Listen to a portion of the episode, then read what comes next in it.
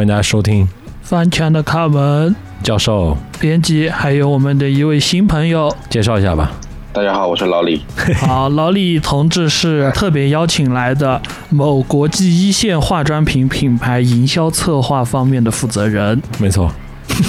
所以今天就请老李给我们聊一聊，就是比较 fashion 的、比较潮的，对，这今天要些聊一聊 fashion design。对这些时尚界的一些话题。来吧，老李，你，这个话题插的让我没有办法接啊。聊聊吧。就是嗯现在在还在上海是吧？对，现在还在上海，那最近上海的生活怎么样？现在此时此刻的上海正在下着大雨，现在下下着暴雨。上海这边最近热吗？前两天蛮热的，然后今天开始下暴雨，然后又很潮，哦，就是潮爆的那种潮。嗯，我知道，又又潮又爆又时尚的那种，啊，就是大家都知道那个上海是国际一线都市嘛，哎，最近昆明也荣升呃荣登那个一线城市就是国内一线城市是吧？对对对对对，榜单了嘛。有点不可思议对，啊！所以这个 咱们都是一线了，文化自信也是有的嘛，对吧？你你是去与上海比肩昆，明昆明最近最近对嗯听见昆明变成一线的消息，嗯，就有点诡异啊，对我连我们自己都不敢相信，就莫名其妙。我记得平一线城市是根据那个人口数量来判断的嘛，就是昆明莫名其妙多出了两百万人接近，就是昆明总共也才四百万，都莫名其妙多出了三分之二。就是老李介绍一下，既然咱们都是那个某国际一线品牌化妆品的策划方面的，对吧？负责人，那么咱们先聊一下，就是中国咱们一中国化妆品市场或者是化妆品行业和国际化妆品行业的这样一个格局，对吧？我们先把呃，我们先把我们自己的格局打开，把我们的逼格提升一下。虽然我现在在这那个中国一线化妆品的第一大厂。对，但是去看到了一些，哎，前两天正好上海嗯那个召开了一个美妆博览会，就基本上所有的、呃、国际、国内的一二线的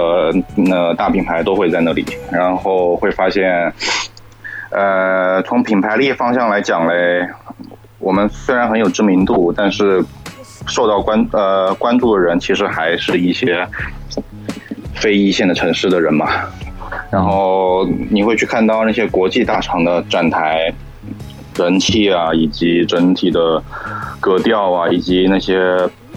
呃，就是观众的那种感觉，还是会跟我们我们比他们还是有一定的距离。嗯就是不如这样，我们先从这个展会的规模这个点先来聊一下。没有没有，就是这次展会是针对国内的吗？对，国内的中国美妆博览会嗯，应该是应该是亚洲最大了。就是现场就是有多多大那个场馆有多大少？概就是有那么个二十多个展厅，那展厅呢，就是它每个展厅都是很大的那种的，就像嗯车展的那种一个展厅那么大，当然大概有二十多个，大大小小品牌估计五五六百个吧。现场人多吗？你感觉就是每个展台都有几十，都至少有三四十号人在围观，这种感觉有有啊有啊，现场人还是蛮多的，哦，都但是是以外地人为主是吗？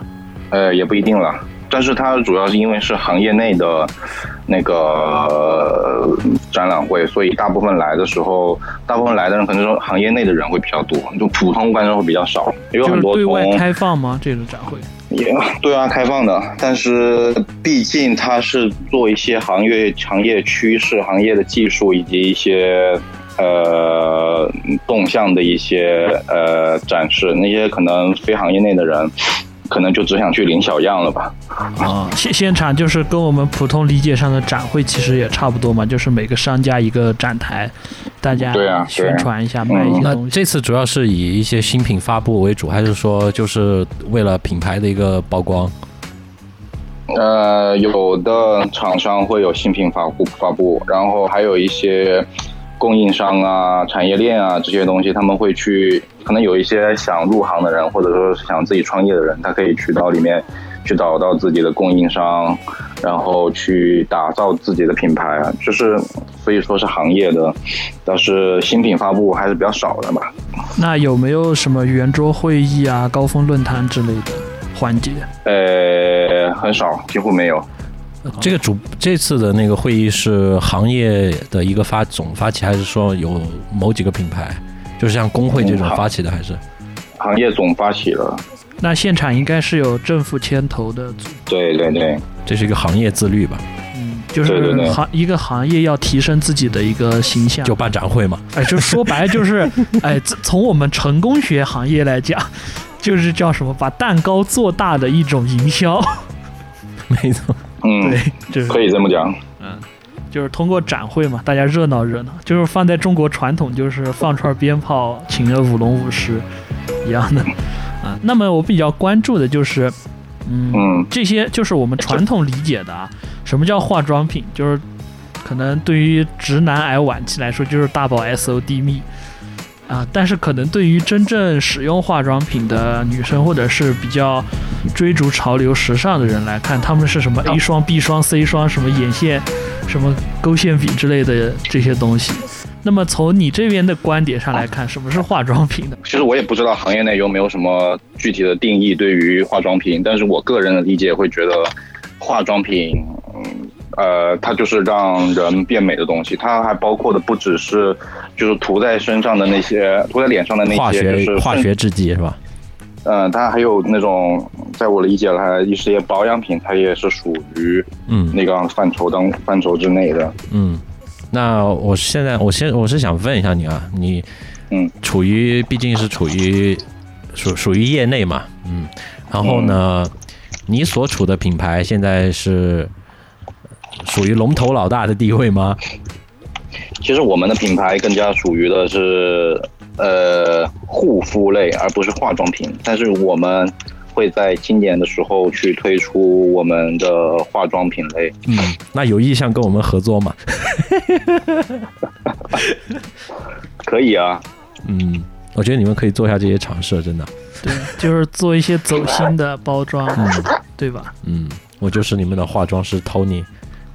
难道不是我是你们的验验妆师 Selina 吗？就是有人画了，要有人去验验货，对吧？嗯讲一下好坏，嗯评价。嗯，这样吧，这样吧，呃，跟我们说一说吧，就是整个现在行业里面的一个分类嘛，就是刚刚你说的，像护肤护肤品是一类，然后呢，化妆品又是一类，那其他的还有什么呢？然后每一块儿它现在的一个。呃，现状大概的是一个怎么样？因为我刚刚刚我跟编辑这边也聊到了，就是，呃，因为美美丽事业这一块儿嘛，那始终都是我觉得永远都逃不开的一个话题。那，像不是说经济形势不是很好嘛？那像这样一块儿的话，最近是怎么样的？嗯反呃，我这次也是第一次去这个博览会，然后我去之前呢，其实并没有对它有什么很很大的期待，就是普通的展览会啊，类似于这样。但是我去完了以后，却发现，貌似这个行业，呃，还有很大的市场去发掘，因为毕竟女性经济的崛起，尤其是女性经济。女性她们自身的本身的意识的更加的独立和对于追求美、追求呃就是健康的这样的一种趋势，会发现这样的市场呢嗯比我想象的要大。而且我们还有男性市场，对对对那对，还有男性市场。嗯，那你觉得就是总体好不好做呢？就是这样一个市场。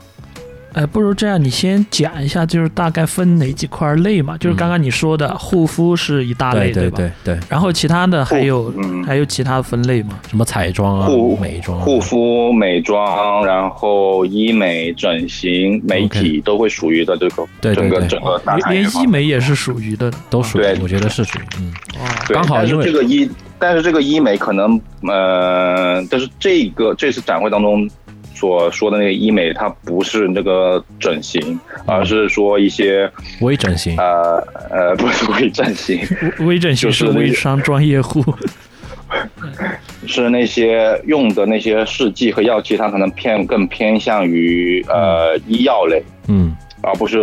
我们这种普通比如说像的原料啊、比如说像 LG 啊，或者这样一些厂商，他会生产一些像什么玻尿酸啊之类的，是吧？嗯，对他他对对，是来展玻尿酸应该是算医疗部分了吧？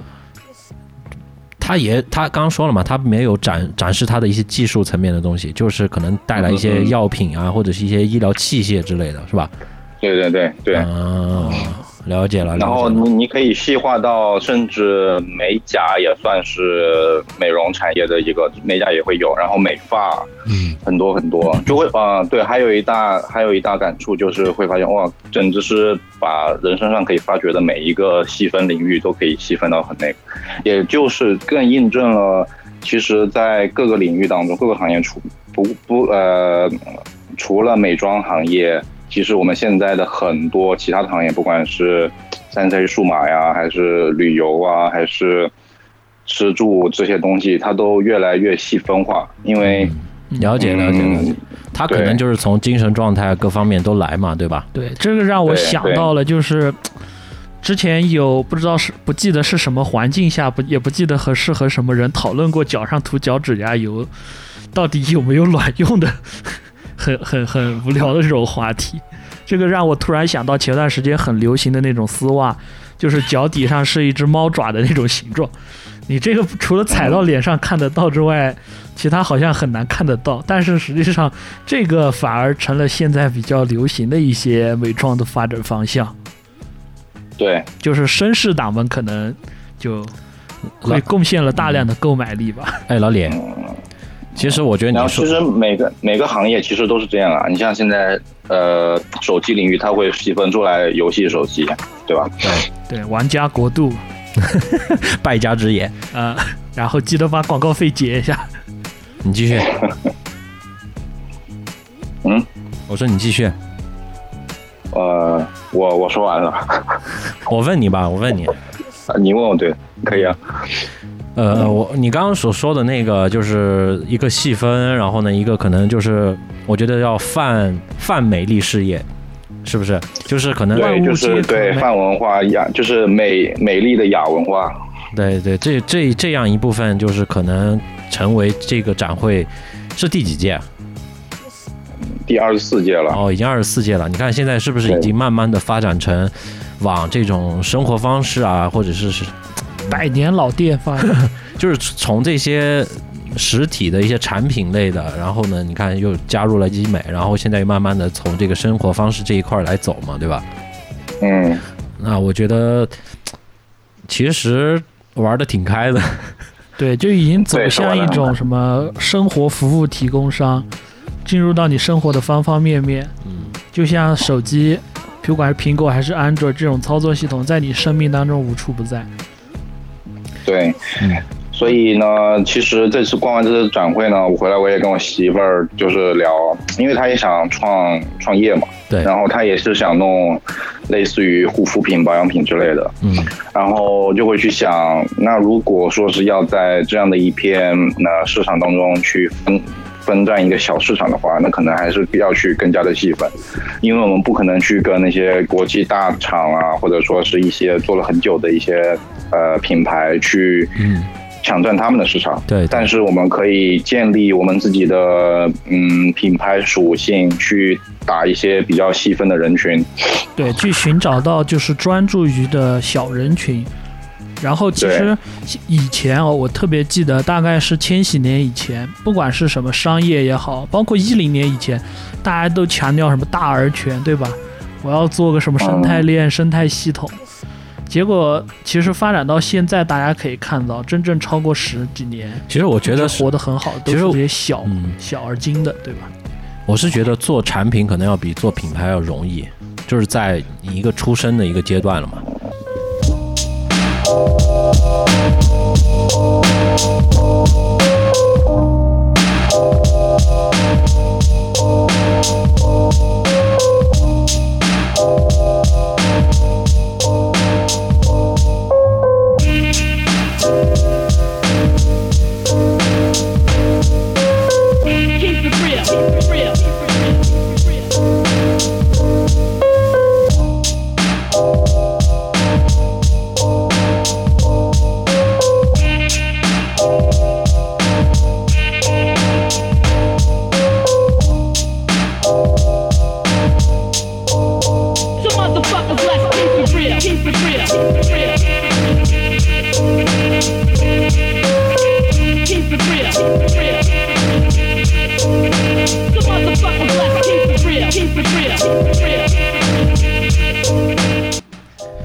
刚刚聊到哪了？教授还记得吗？呃，我刚刚我们聊到就是这个泛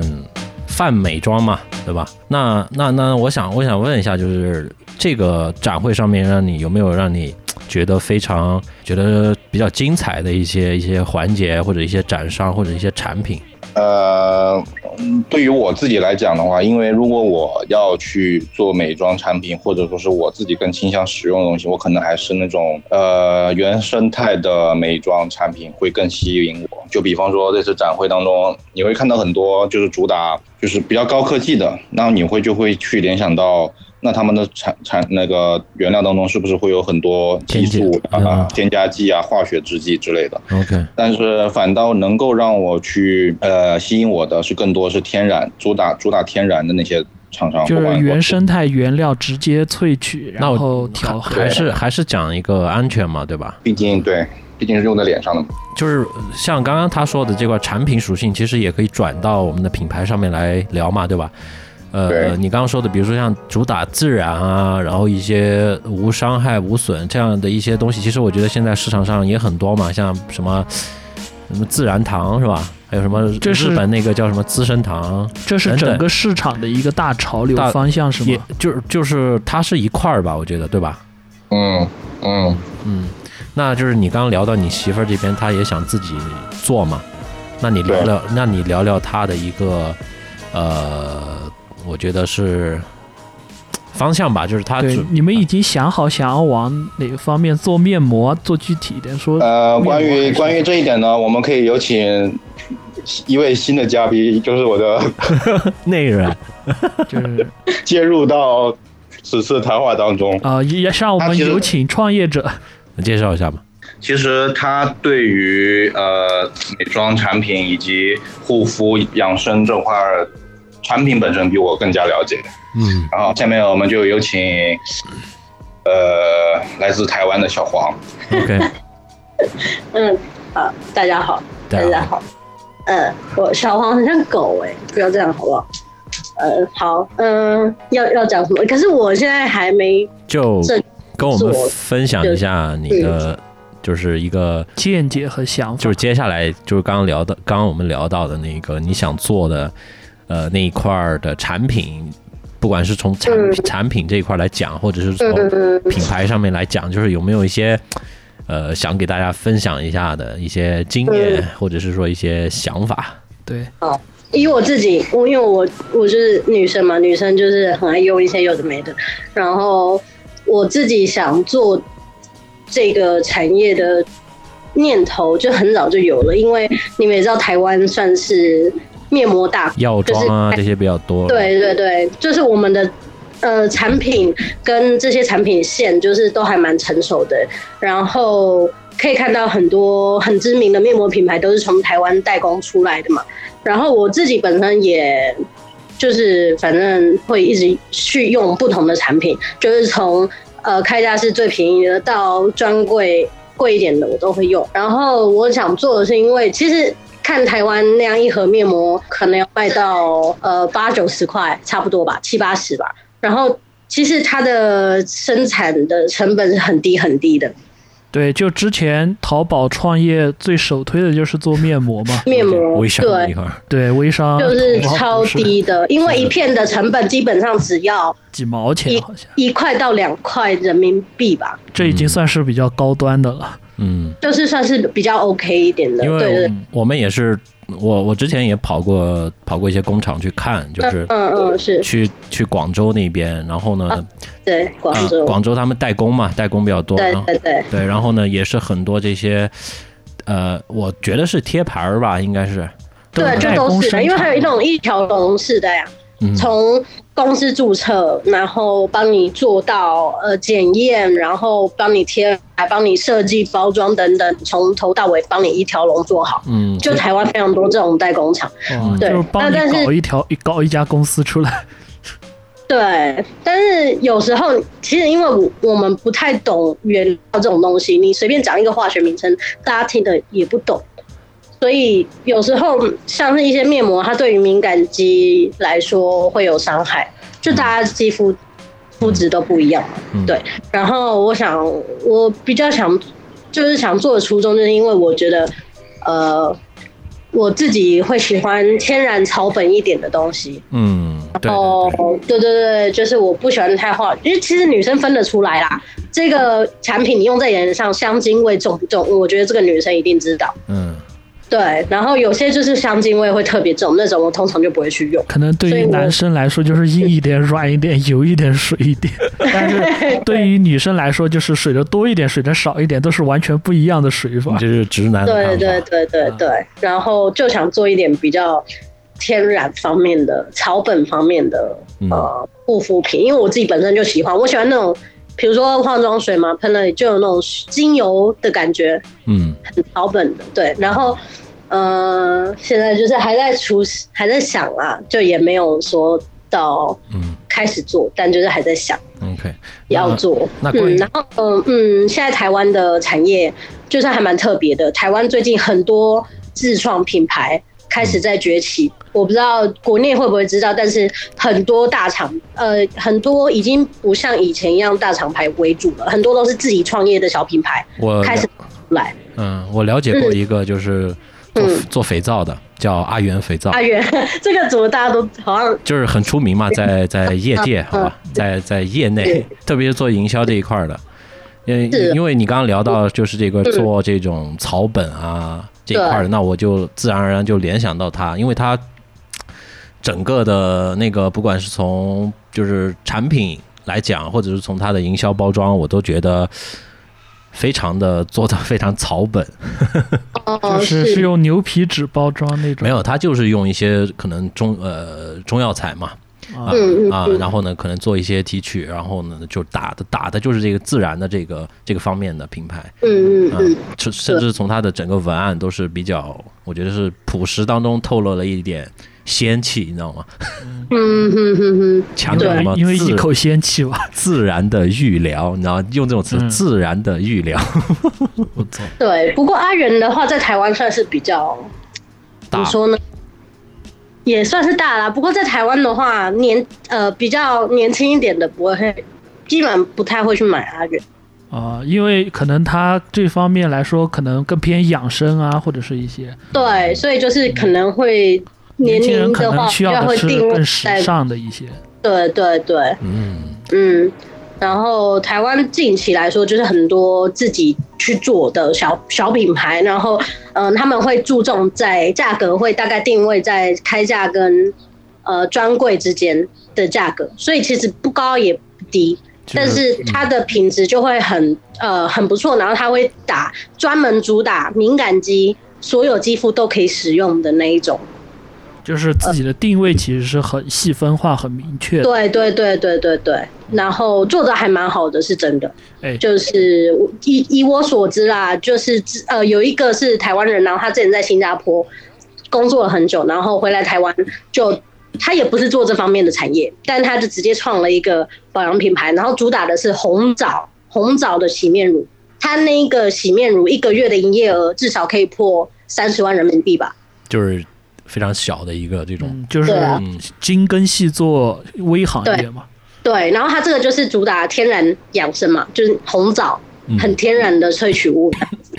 这对样我嗯想起了，就是刚刚就是小黄这边也一直聊到嘛，嗯，最早是以那种代工为主，现在其实也是，我觉得，呃，不是，现在就明显有一个趋势化嘛。最早大家都是走量的钱，说白了，大家都是拼你你出一百，我出二百，嗯但是实际上可能每一份儿我们只赚一点点钱。嗯，走量，嗯，，对，后来开始有一些品牌加入进来，大品牌，对吧？就是走品牌溢价这一块，，对，走品牌溢价。但是现在呢，就是一个大品牌下面可能是有十几家给它生产的，嗯，可能这十几家，比如说都在台湾的高雄市。嗯然后到现在，可能大家都突然意识到，我们每个人都有技术，嗯，这个渠道其实也不难做。那为什么就直接做品牌嘛，，对直接做自己的品牌？然后可能高雄的这十家厂，你做面膜，他做香皂，嗯，你做红枣，他做 呃那个香蕉，对吧？这是这就是竞争嘛，我觉得，对，然后现在我们就能看到市场上百花齐放，各种品牌。同时，这样精耕细作了之后，也许以前对吧？大家大工生产的，比如说我是敏感肤质或者是特殊的肤质，嗯那种面向于所有人的产品，可能对于我来说用着不太好，不太适合，那我可能就会放弃。嗯但是现在有专门针对我的，对吧？嗯敏感肤质的一个某几款产品，哎，我就能开始用了，我就用的舒服了。嗯，那反而我从一个不消费的人变成了一个消费的人，嗯我从一个很痛苦的人变成了一个有针对服务我的品牌的这样一个人。嗯那嗯，无形当中市场也好，规模也好，包括整个美妆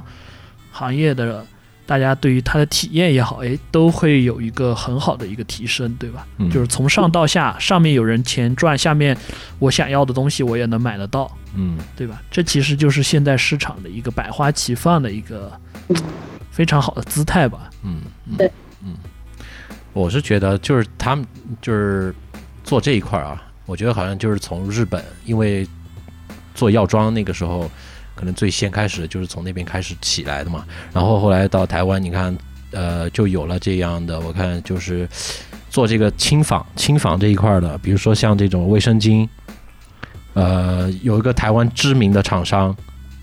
叫什么康康呃康乃馨嘛，好像就是，还有叫什么他们很新哦，有有有，做做卫生巾的，嗯，你们说卫生巾、卫生纸吧？呃，就是这一个系列的，还有纸尿裤啊等等的。对对，啊，就是做这样的一些像像无纺布、无纺布这样的一些企业就会比较多，然后呢，就衍其其次的一系列的衍生品。那刚刚嗯我们就聊到了面膜嘛，就自然而然的就有这样一块儿。这让我想起了，其实就是日用品啊、卫生巾等等洗浴用品这些品牌，在很长一段时间之内，不管你用什么品牌，你都逃不过一家公司叫联合利华。啊，联合利华，对，对，就是嗯就是很长一段时间里面，可能到一零年之前吧，整个市场上所有日用品都是被他收购的一个品牌嘛，嗯它背后都是这一家公司。但是现在可能就会有一些呃其他的角色进入到这个市场里面来。嗯嗯很有趣的一个。对，其实这从我们这种反资本人士的角度上来说，是一个特别好的一个现象，反垄断嘛。嗯，嗯，那那那现在是进行到一个什么阶段？就是还在雏形，还在想吗？对，然后呃，之后会下一步就是会去咨询一下工厂，因为现在代工厂有分呃，算是两大类，是两大类，OEM 跟 ODM 嘛在台湾。然后 OEM 的意思是它专就呃基基本上就是呃帮你设计产品，你要什么原料，他帮你加工就一个产品出来。但是 O ODM 就是一条龙，像我刚刚说的一条龙，嗯，那收费一定有不一样，然后呃各种专业度也不同，所以还在想到底是要找 OEM 吗，还是找 ODM 嗯之类。那我们就只能祝生意兴隆了。对，生意兴隆，那个苟富贵无相忘，好的，谢谢。就是中国人传统的就是蹭舔大法。还有这个讲，嗯，那 Neil 还在吗？老李，你在听吗？刚刚在听啊，那么就是作为一个某国际一线女品牌，强不是女强人背后的男人，对，同时也是某国际一线化妆品品牌营销策划负责人。对于太太这块创业上来说，你有没有一个，就是我要有什么作用，我要在哪些环节发光发热，这样一个规划呢？有啊，我可能更多的会去在市场推广以及广告行销这方面的去帮助了，产品定位之类的。他可能去搞更多的去搞定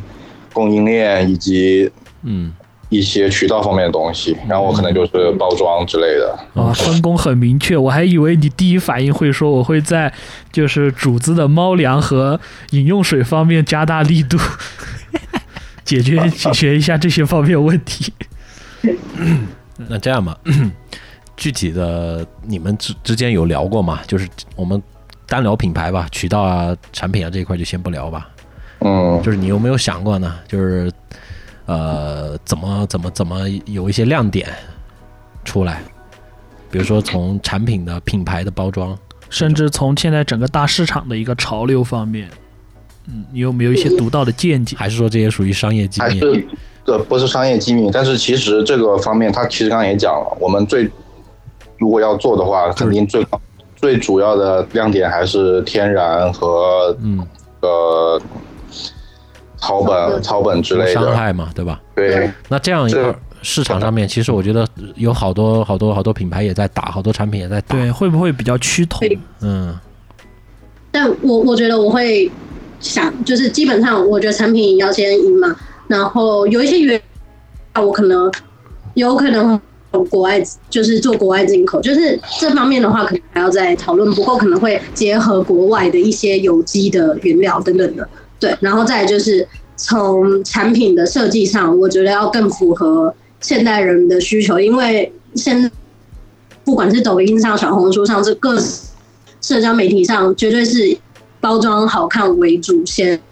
所以包装上面一定要能抓住现代女性的呃心理跟喜好。嗯对，就像我可能我自己本身前段时间很流行的大理石纹这种，只要一上包装，我就会觉得哇，很高大上，很漂亮，嗯会这样子。嗯对，然后再来就是行销，像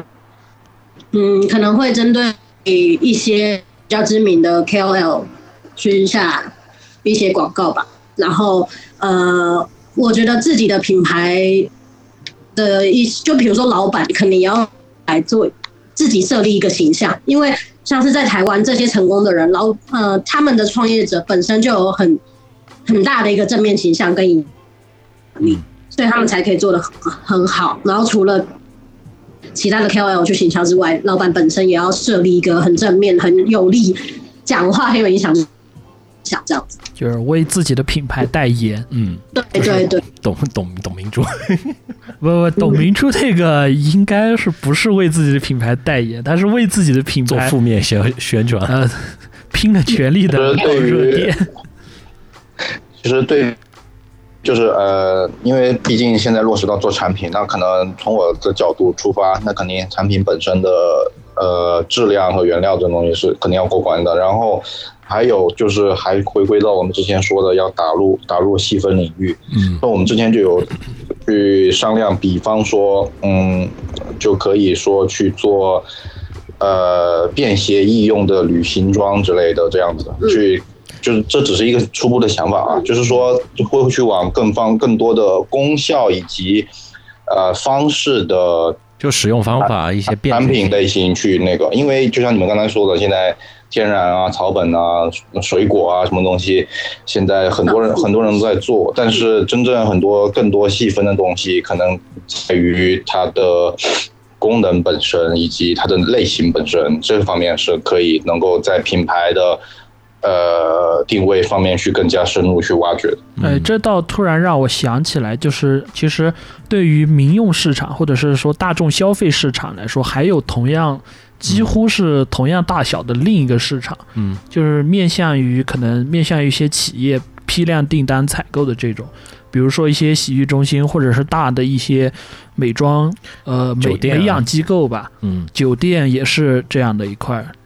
其实他们也是是一个考虑大的采购，这个是属于渠道吧？我觉得这个可能就直接，比如说是像我一个酒店方，我就直接去找到这个厂商，你们给我做就行了。我觉得不会找他们这种呃，对，就是 to 就是所谓的 to B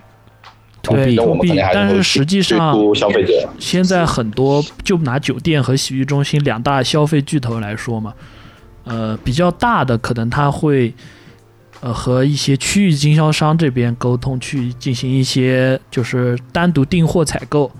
但是可能对于其他一些中小型来说，可能就反而会放到市场上去采购。就是直接像这种门门店是吧？什么美对对对，说白了就是我家亲戚是开超市的，我每个月从他那儿搬两箱沐浴露，我开洗澡堂的，大大概是这种意思。嗯，嗯，那就是他刚刚聊到这块儿渠道上面，那有没有一些呃比较奇特的一些想法，比较比较好玩的？可能会往那个，也有可能会去推广造那种美容沙沙龙店，沙龙就？是做做脸的。就我不知道你们知哦，就很像，就是最近两年美甲店流行起来，其实对很很早以前的所谓美甲店，就是一个柜台给你涂涂指甲油，或者是卖卖指甲油，老板有点手艺，带着做一做，十块钱一个。然后发展到后面，大家会觉得，哎，美甲是一个事业，或者是是一个可以让你服务的很舒服的东西，于是就开始做的有些像足疗啊，然后会加入精油按摩啊，会加入面膜啊，会加入保养啊，等等等等。就从一个单纯的售卖指甲油的柜台，发展到现在变成一个美丽服务事业机构。嗯，就是这就是我们刚刚聊到那一块儿，就是可能对从单从一款单品，然后我们就拓展拓展开，它变成了一一个一系列的服服务和刚刚说到的像类型。类这个在我们成功学界叫做新物种。你们成功学界，对，就是像之前就是你河马们刚才生鲜啊刚才这种。OK，你们刚才谈到的这样的一种发展方式，就跟一个国内的友商美妆友商的发展方式很像，它叫做那可可以友商吗？啊，可以提啊，提嘛，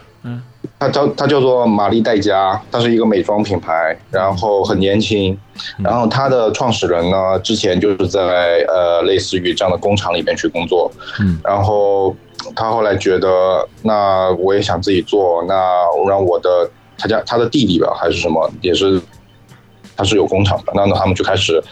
就是自行的 OEM 去做了自己的美妆品牌，然后完了以后呢，他们不会像是呃去直接面对消费者，那他们可能就会去各个美妆店啊、各个零售店啊去去推广他们的产品，就直接是上门拜拜访的，然后就在于这样的一个长时间的。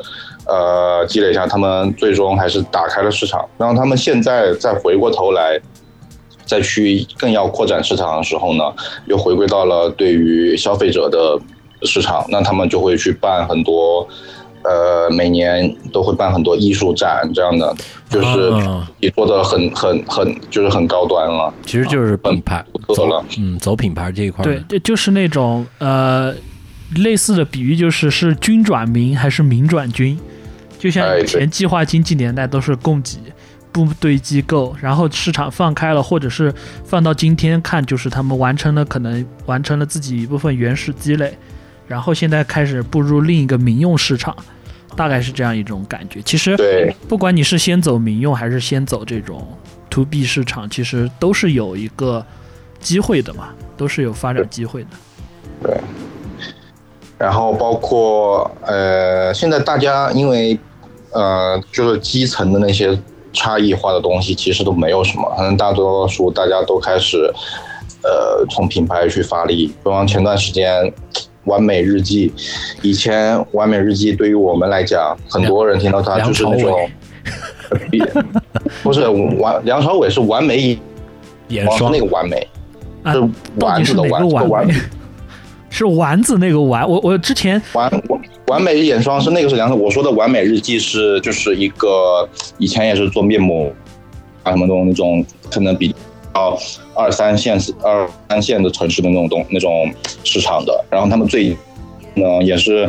做了很多提升品牌形象的东西，比方说。呃，去年呃去年到今年，他们就跟那个 Discovery 去合作，去出了动物眼影盘，然后就很火。鸟然后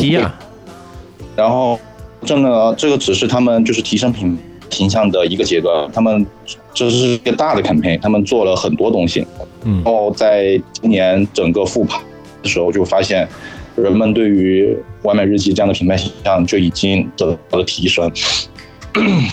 所以其实我们以前对于营销或者对于广打广告这件事情的角度就在于一个渠道投放嘛，但是实际上我们换个角度去做很多冠名啊这些，反而会取得一些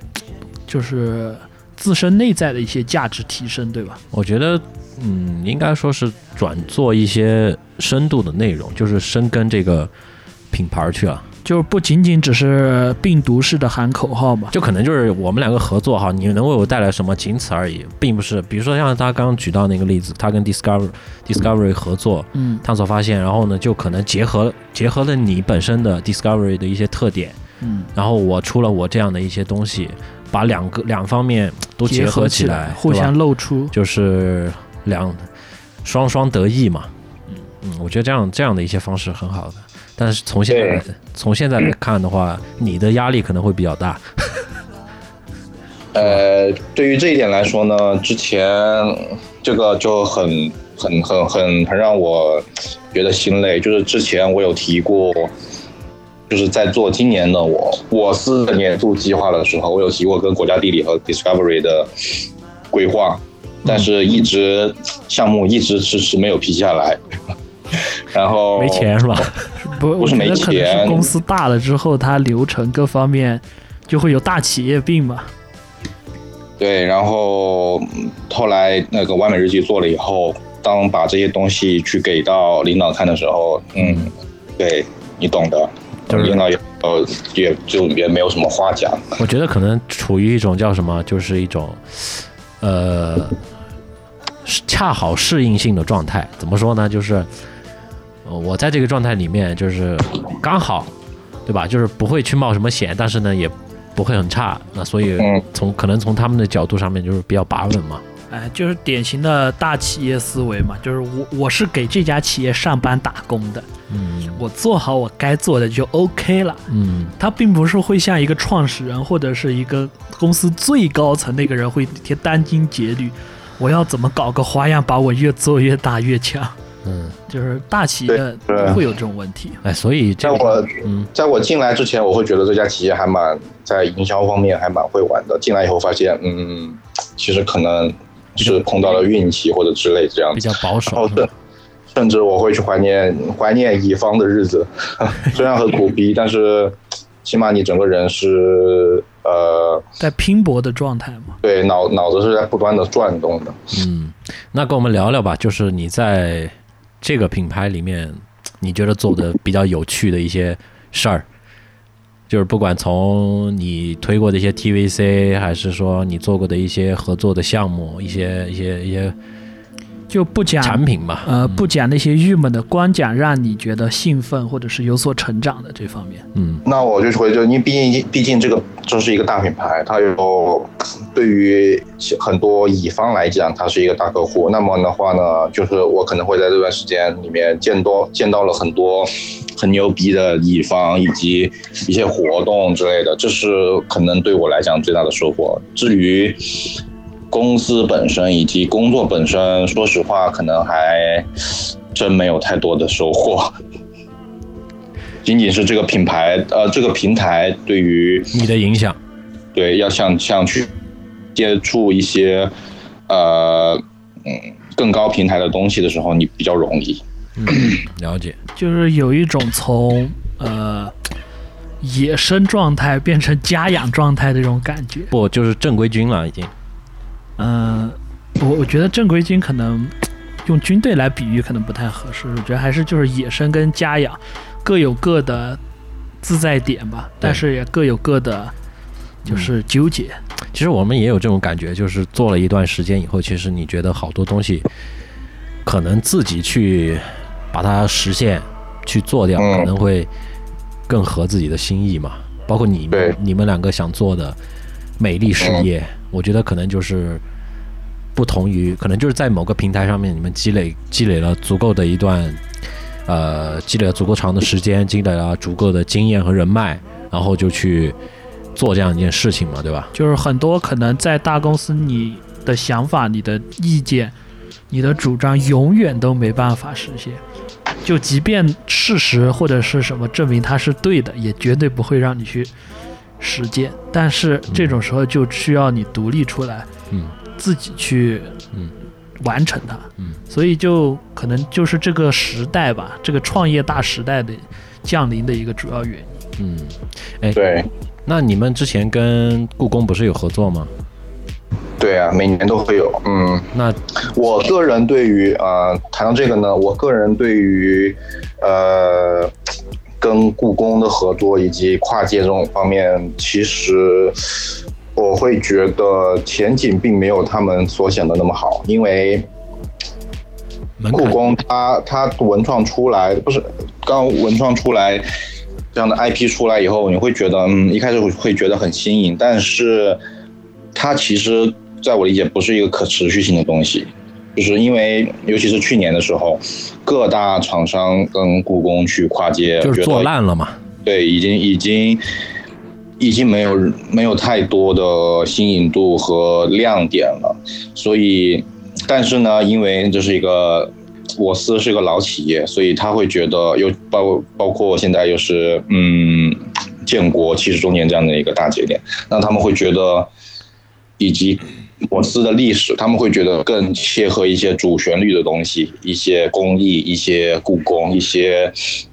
呃。老文创会更符合他们自己品那个企业的形象，但是对于企业长期的发展以及更大的营收以及扩展市场来讲，我觉得这方面已经没有太多的可以深耕的东西。对对，其实去年我记得是去年还是前年，整个故宫就是像当年的红旗轿车一样，就是来了一次自我的一个大换血营销嘛。然后之后才有了这样一系列的跨界和故宫的一个合作，其实背后就是故宫它本身本体有一个推手在推动嘛。嗯，像我看像那个呃一一四年吧，好像那段时间，其实故宫就已经开始在做了，包括他像上线了他的一个官方的一个微信和微博嘛，他有每日的一些日更，然后呢，他接下来就开始转做那些呃。小小商品了，然后呢，对，在跟腾讯这边合作了一次那个创意大赛吧，Next Idea。嗯，我觉得这样一波就是让他突然一下子就火起来了。那再包括他本身这些东西的一些历史文化，就是去呃可以发掘的东西很多很多。所以我觉得可能那样的一个风头，呃，其实是之前就已经起来了。不过不过呢，可能是在。呃，比较小的一个圈子范围内吧。那现在可能像我们聊到的，可能就是慢慢的做的人越来越多，合作的越来越多，就是这个东西就是巅峰值已经过了，是吧？对，对，我我我是这么，就是它从一个小众变成一个大众的东西了。嗯，没错。嗯，可能我就觉得这个东西对它本身来说，它的意义对于故宫来说，它可能就已经达到了。但是你可能别的品牌去借。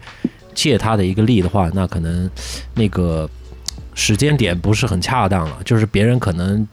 呃关注度没有像以前那种，不管你是什么品牌，就你跟故宫搭上边搭上关系的话，呃，就可能会很火。但是现在现在可能不是这样了。就是大家其实都只能记住吃螃蟹的第一个人，至于第二三四五六个人，并没有任何的人在一起。嗯嗯，对，好吧。那聊到这里的话，我们想问一个就是个人一点的话题，就是你本人使用哪一些化妆品，或者是哪一些美妆产品，给大家具体介绍一下。男性的是吧？对，主要是肯定是男性的吧。男性用的就比较单调了嘛。我之前还有想，就是我刚进这家公司的时候，我有想过一个策划，就是说，那如果针对男性的话，那就走简单的，那可能我就。每天带个两罐东西就已经够了，就一个洗脸的一个，嗯一个水水乳就好了。嗯，然后我所以我自己用的话，可能我就平时就用只只用一个洗面奶，然后完了以后再喷一点水就就 OK 了。嗯，对，然后可能如果要做更多的保保养呢，会跟我就是那也是我媳妇儿帮我弄了，类似于这样。嗯，哎，聊到这里的话，我想问你一个问题，就是你有没有这样的一些？困难就是有的时候你想到一些创意点或者怎么样，就是他会是反反过去会去呃要求你的产品做出改变。对，像这样的时候，你就是怎么去权衡当中的一些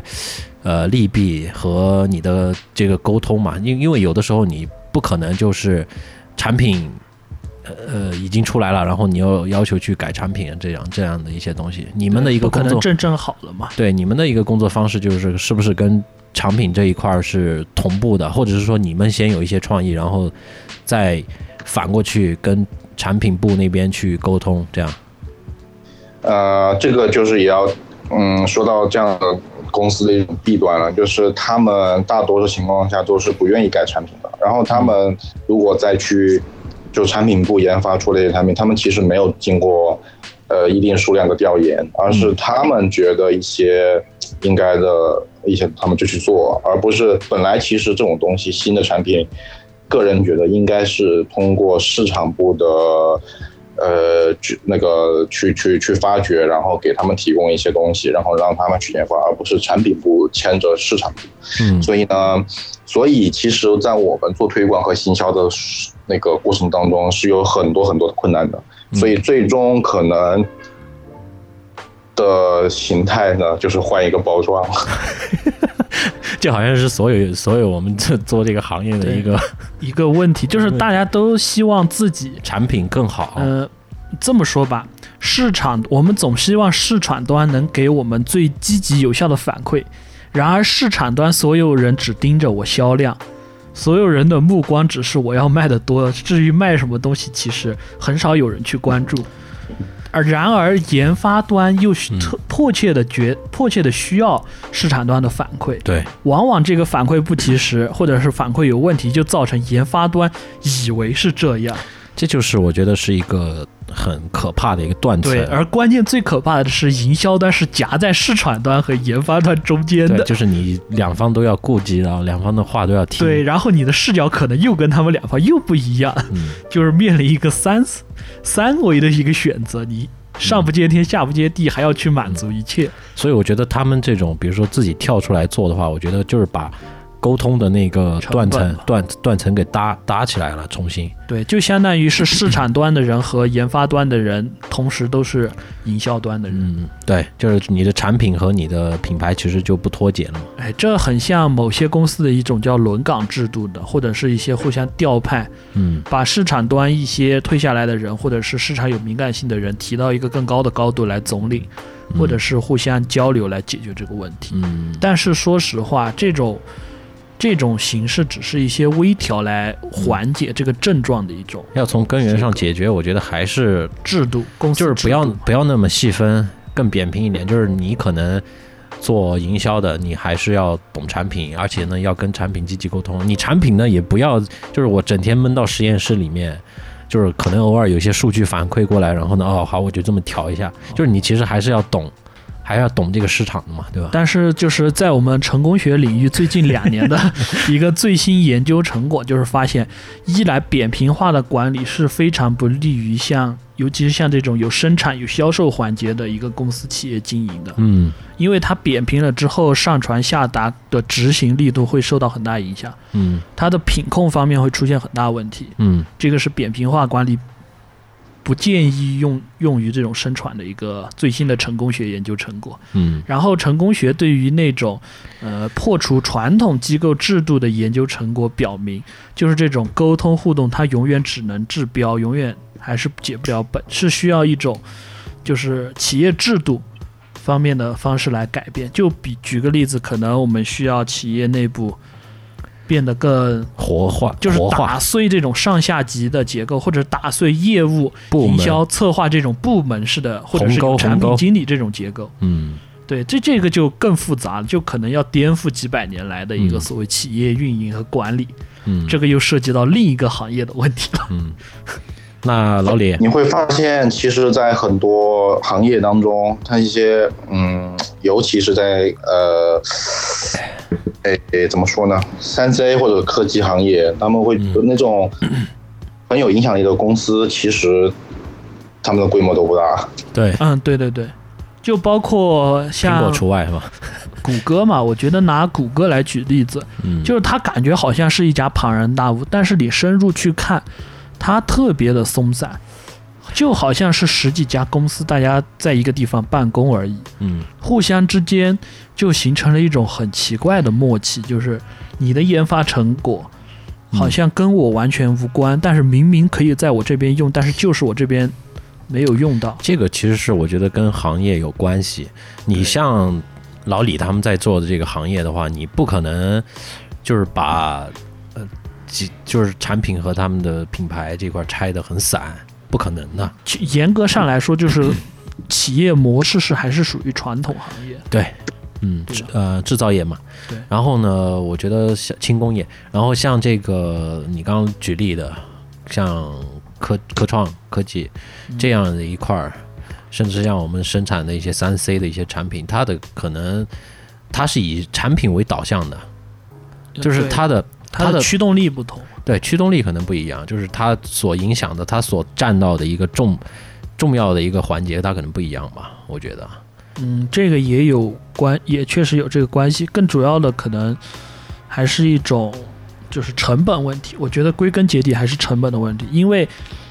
呃，你像有些企业它涉及到生产线，它涉及到运输，它涉及到铺货，嗯那么它就不可能像软件公司一样，或者是像游戏公司一样，嗯。我们几个人一个团队，对吧？在今天在卡普空做，明天跑到微软做，嗯。那我们还是几个人，我们一年两年时间我们扩员，嗯，但是我们扩的是程序员来打工的，嗯。那打工的这些人互相又可以流动，嗯。大家就可以形成一种，只要这几个人在，或者只要这个人负责这一个方面，他就能出好东西，嗯。对吧？嗯然后剩下的就是销售问题，但是现在网络销售，我只要挂 Steam，只要数字版卖，实体版我可以放弃，嗯这就变成了另一种就是节能，嗯，我就没有生产线，没有了运输，不需要铺货全国，考虑这些问题。对，你说那个属于数字数字资产嘛？这对，这也是就是一个企业发展，你首先要看清楚自己定位嘛，